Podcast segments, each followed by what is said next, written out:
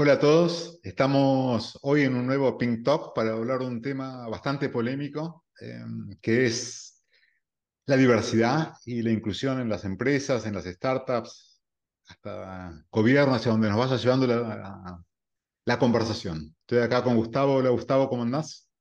Hola, ¿qué tal? Hernán, ¿cómo andamos? Muy bien, muy bien.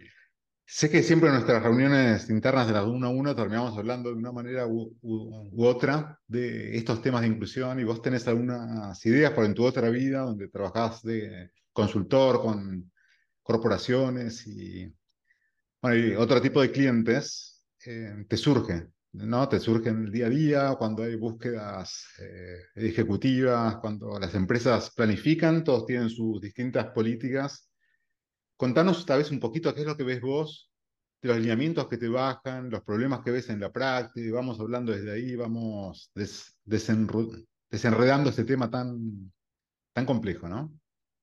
Sí, totalmente. Eh, es un tema en el que mucha gente está hablando, pero como para poder empezar y, digamos, hacer un, un, eh, piso cero, eh, yo siempre me pregunto qué es la diversidad. Yo lo que estoy notando es, hay cierto sesgo, sobre todo al tema de género hoy en día. Pero si uno ve la diversidad desde un punto de vista un poco más amplio, ya se venía charlando hace tiempo, discutiendo. Y te tiro un par de ejemplos. Por ejemplo, es bastante diverso en un equipo tener gente con diferentes personalidades y diferentes roles. Hay gente que es más mental, por así decirlo, analiza bien, estratégica. Hay gente que es muy social, le gusta entablar, tener buenas relaciones, y hay gente más implementadora.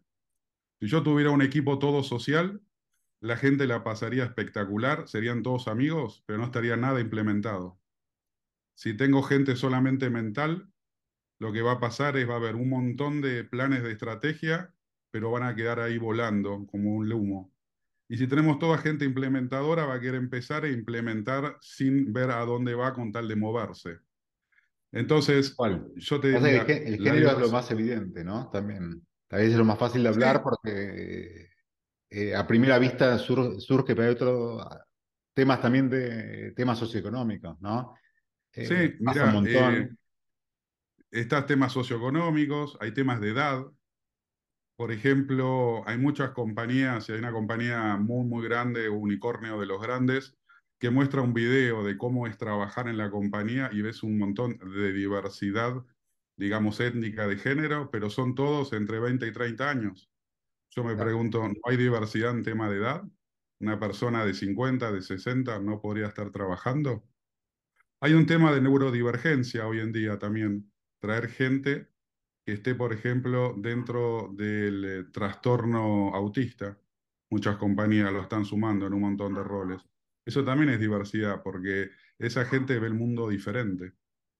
Tal cual. Y de hecho, los, los que están en el espectro autista a veces tienen una atención al detalle eh, que parece superhumana en comparación con, con, con el resto. Entonces, no es, simplemente hacer algo que tal vez uno podría considerar que es moralmente correcto, sino que puede ser súper eficiente para algunos roles contratar gente que esté en el espectro autista, como decís vos. Totalmente. Yo he trabajado en un momento con, o colaborado con una startup que para los pasantes, por ejemplo, buscaba eh, gente de ciertas universidades más, más elite. ¿sí? ¿Por qué? Porque sabían que, es, que ellos no necesitan vivir de lo que le pagan en la pasantía. Entonces, es cierto, es una heurística que funciona, pero ¿qué pasa? Entonces, eh, la persona que sale de una universidad de, no, no, de las llamadas de primera línea, no va a ser contratada, tal vez porque piensan que va a venir a los seis meses a pedir un aumento de, de la compensación de, por la pasantía, ¿no? Entonces, hay muchísimas capas en todo lo que es la diversidad. Lamento y pido disculpas a la gente, Gustavo está saliendo de un resfrío fuerte. De una gripe, con lo cual tengo una tos, así que disculpen si cambio la voz o estoy tosiendo. tengo acá un piel. Es la diversidad de gente que también viene la diversidad. un, tema, interesante de la diversidad, que es a más diversidad hay potencialmente más conflictos. Tal cual. es la, la contracara, ¿no? La contracara. Y el conflicto muchas veces es visto como malo, pero el conflicto, si no hubiera conflicto, las cosas no avanzan. Hay dos tipos de conflictos. Hay uno que es el conflicto en el cual vos y yo podemos tener alguna diferencia de, por ejemplo, cómo analizamos un, un deal, de quizás las proyecciones se ven diferente, pero ese es una, un conflicto funcional que es positivo.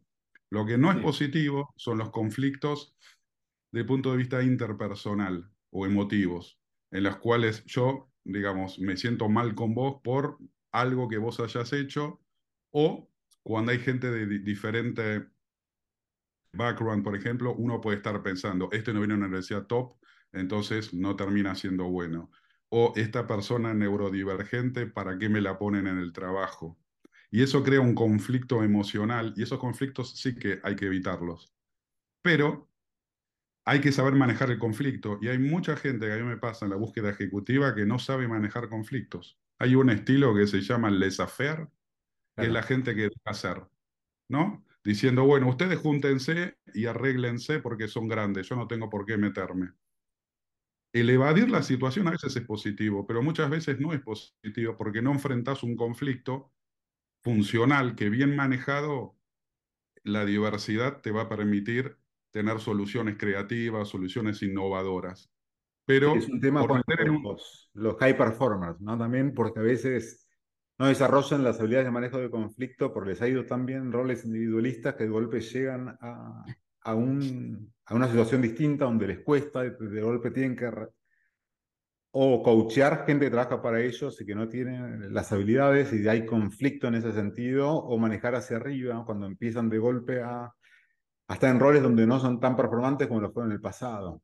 Totalmente, totalmente. el tema con conflicto tiene una connotación muy negativa, ¿no? Te, quiero sumar una idea nomás que seguro vos has, has, leído un montón de Peter Sengel, me gusta mucho como él habla de discusión, ¿no? Eh, si querés, como conflicto, como la idea de, de, competencia entre ideas para que una prevalezca, ¿sí? que es algo que tenemos que hacer, y diálogo. Y son dos matices que uno tiene que saber en, en cada momento. Eh, por ejemplo, ahora nosotros estamos en diálogo.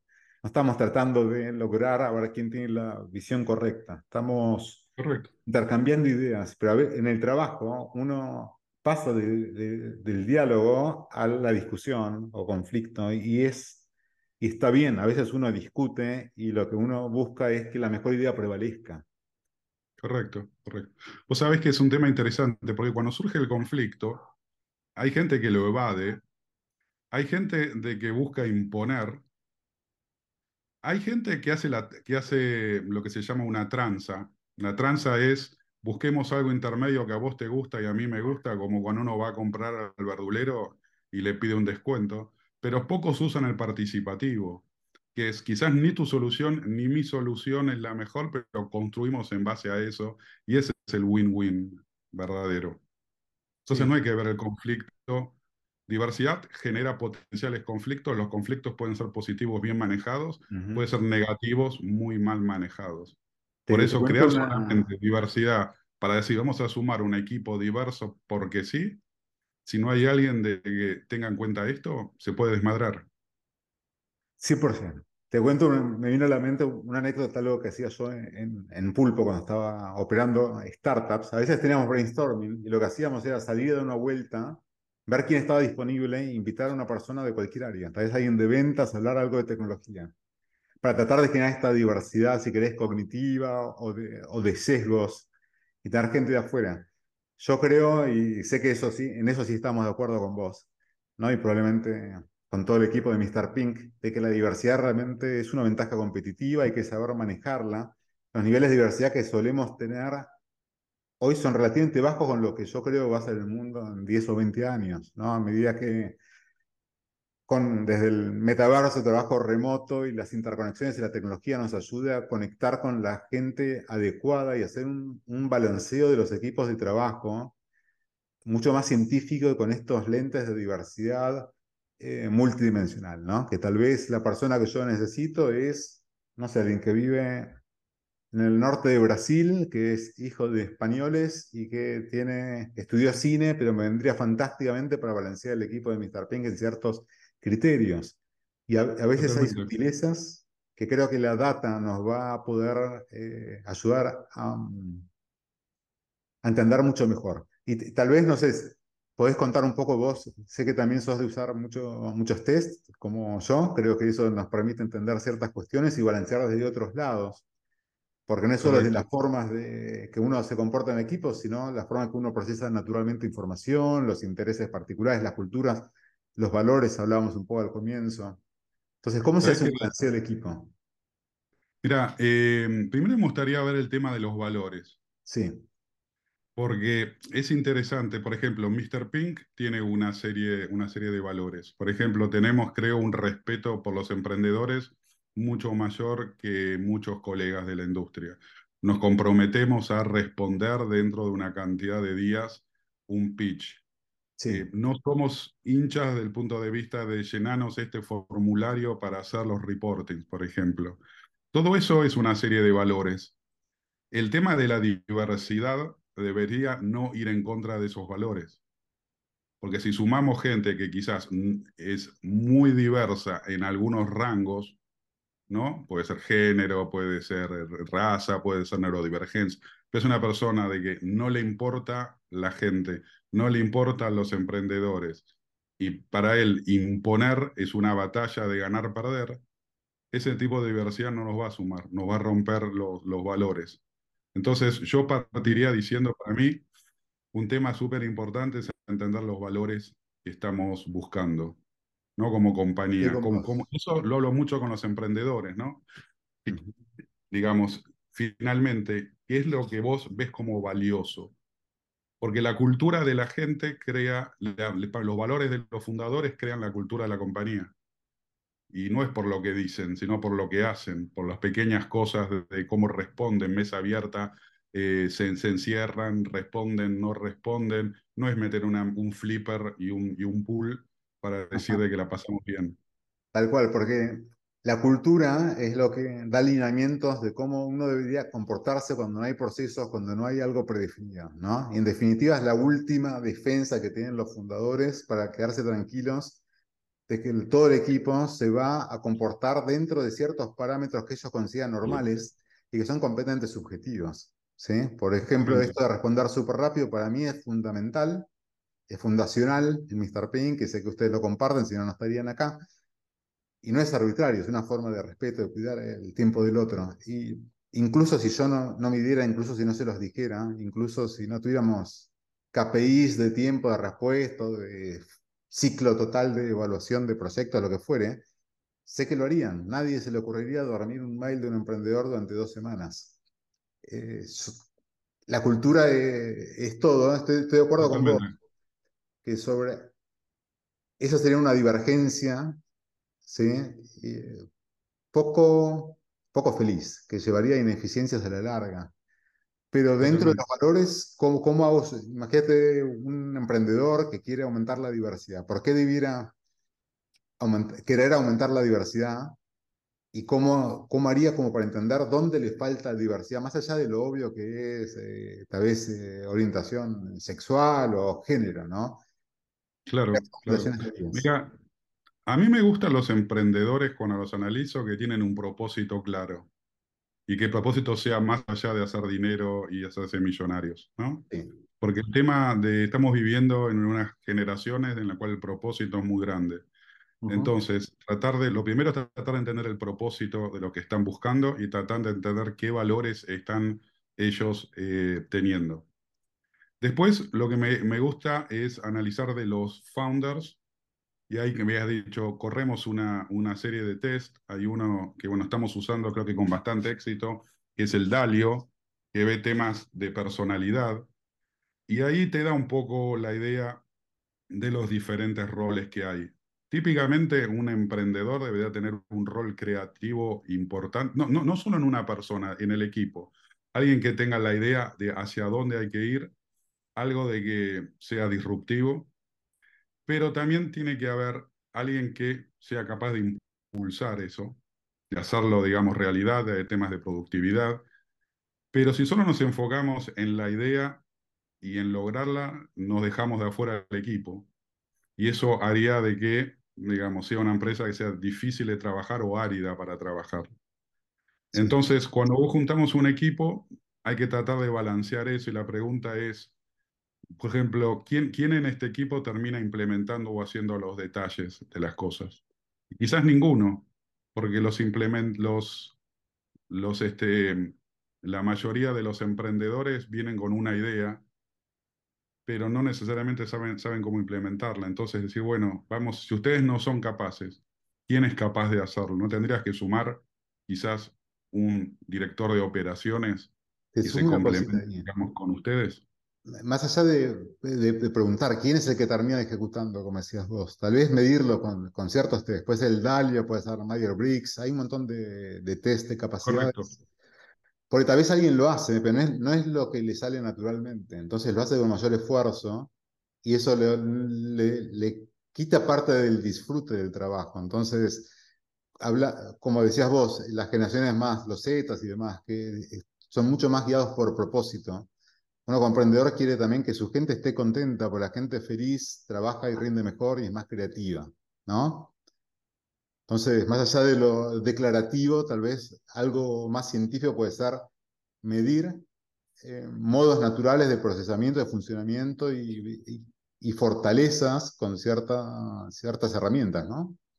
Totalmente. Vos que mencionaste en Myers-Briggs, es interesante las eh, dos paradojas cognitivas que hay, que es cómo yo proceso información y en base a qué tomo la información. Vos podés digamos, procesar en base a información fáctica del hoy en día o podés ver en base a lo que el futuro sería. Es como si vos vas a comprar un auto, uno va y puede preguntar, bueno, decime cuánto, cuánto gastan tantos kilómetros, cuánto cuesta el costo de mantenimiento y una serie de datos. Y hay otros que preguntan otras cosas. Bueno, ¿cómo me voy a sentir, digamos, con este auto yendo? ¿El color es el adecuado? ¿Es cool o no es cool tenerlo eso? ¿Y uno está bien o mal? No. Son dos estilos diferentes. Cuando tomamos decisiones, ¿nos importa la gente o no nos importa la gente? Ese tipo de cosas son bastante relevantes porque van a crear los valores y la, cultura de la compañía. Y ahí es importante que los founders, al saber esto, sepan que ellos tienen un sesgo determinado. No sé si te pasa que a veces... más la gente parecida a nosotros, ¿no? La gente, naturalmente, a casi todos nos gusta Sí, bueno, eso baja la diversidad.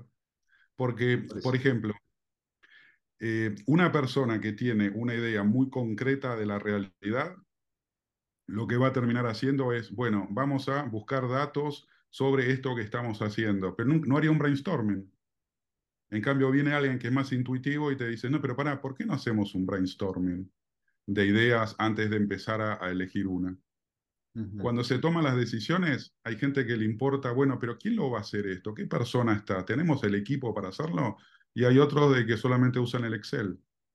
El tema de poder saber esas diferencias, el tema que las diferencias vos las podés tener, pero si hay un founder o dos founders que son los que manejan la compañía, pueden inhibir al resto.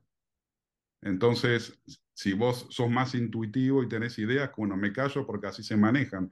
Pero una reunión, para tomar una decisión, puedes empezarla con decidir a dónde vamos o podés hacer un brainstorming. Y los dos están bien. Dependerá la situación. Uno tiene por un tema de eficiencia del uso del cerebro. El cerebro es vago y le gusta andar en piloto automático. Entonces va a, ser va a ser lo que vos siempre haces, se llama el modo preferido. Mi modo preferido de mejor una reunión es la siguiente.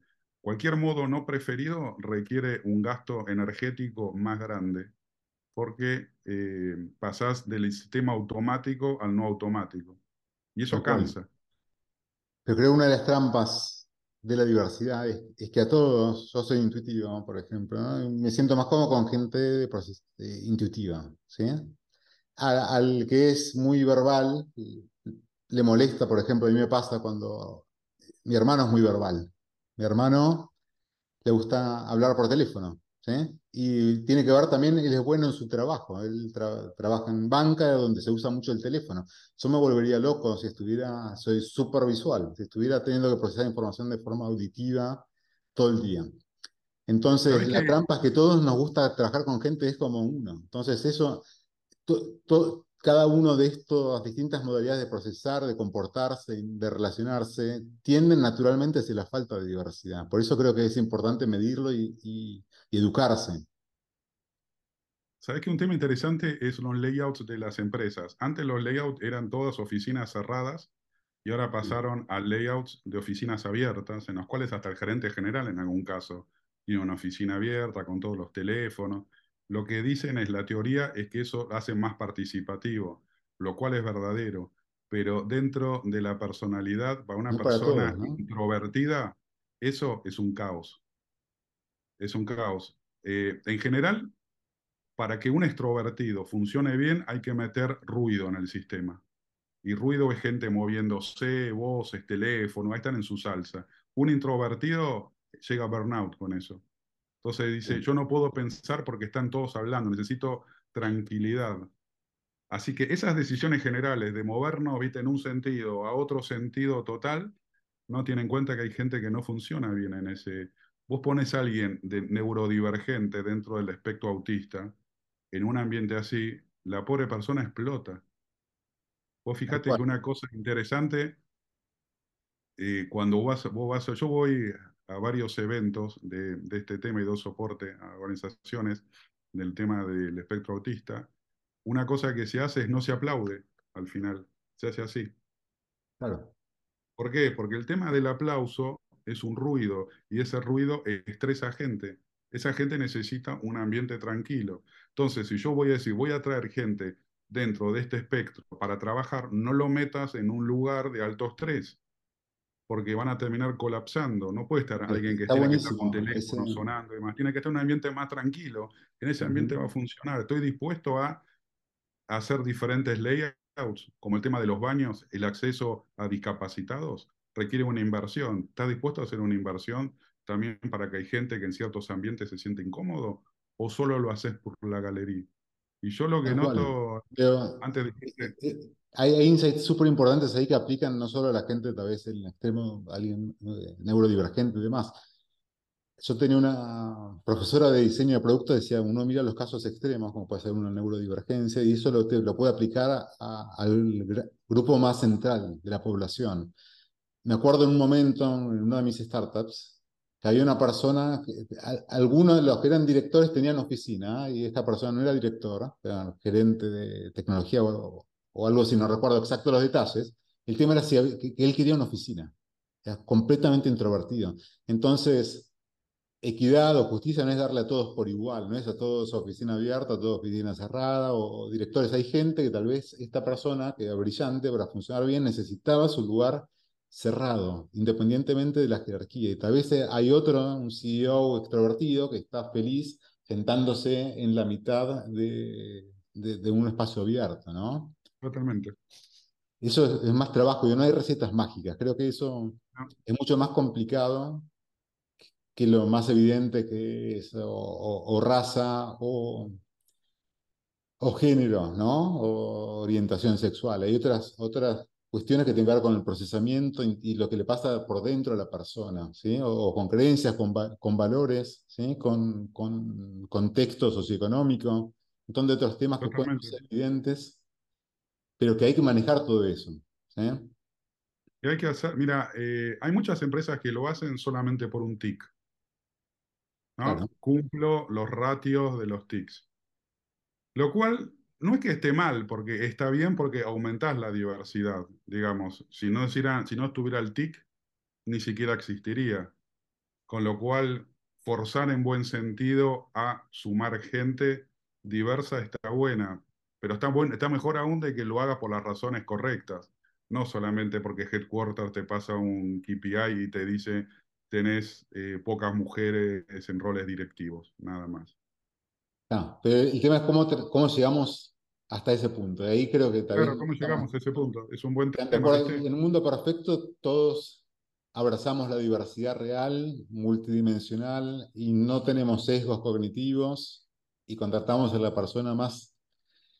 Y, y ahí, ahí me, me desvío, a decir la más eficaz, pero yo creo, y el otro día surgió en otra charla con vos, yo creo que un buen manager, ¿sí? Tendría que poder contratar no solo en función al rol en abstracto, sino en cómo esa persona va a interactuar con todo el sistema y la cultura organizacional, para sumar también diversidad por una cuestión no altruista, sino práctica y de resultados. Entonces, ya no se puede ver un rol por sí solo, ¿no? No, no sé, vos haces eh, algunas búsquedas ejecutivas a veces. No sé cuánta, qué tan común es que te describan con quién va a trabajar esta persona o el contexto, la cultura de, del equipo. en eh, función yo te diría, depende, depende. Mm. Ahora estoy haciendo la búsqueda de un country manager de una empresa de tecnología grande europea de integración de sistemas en, en México. Es una empresa española.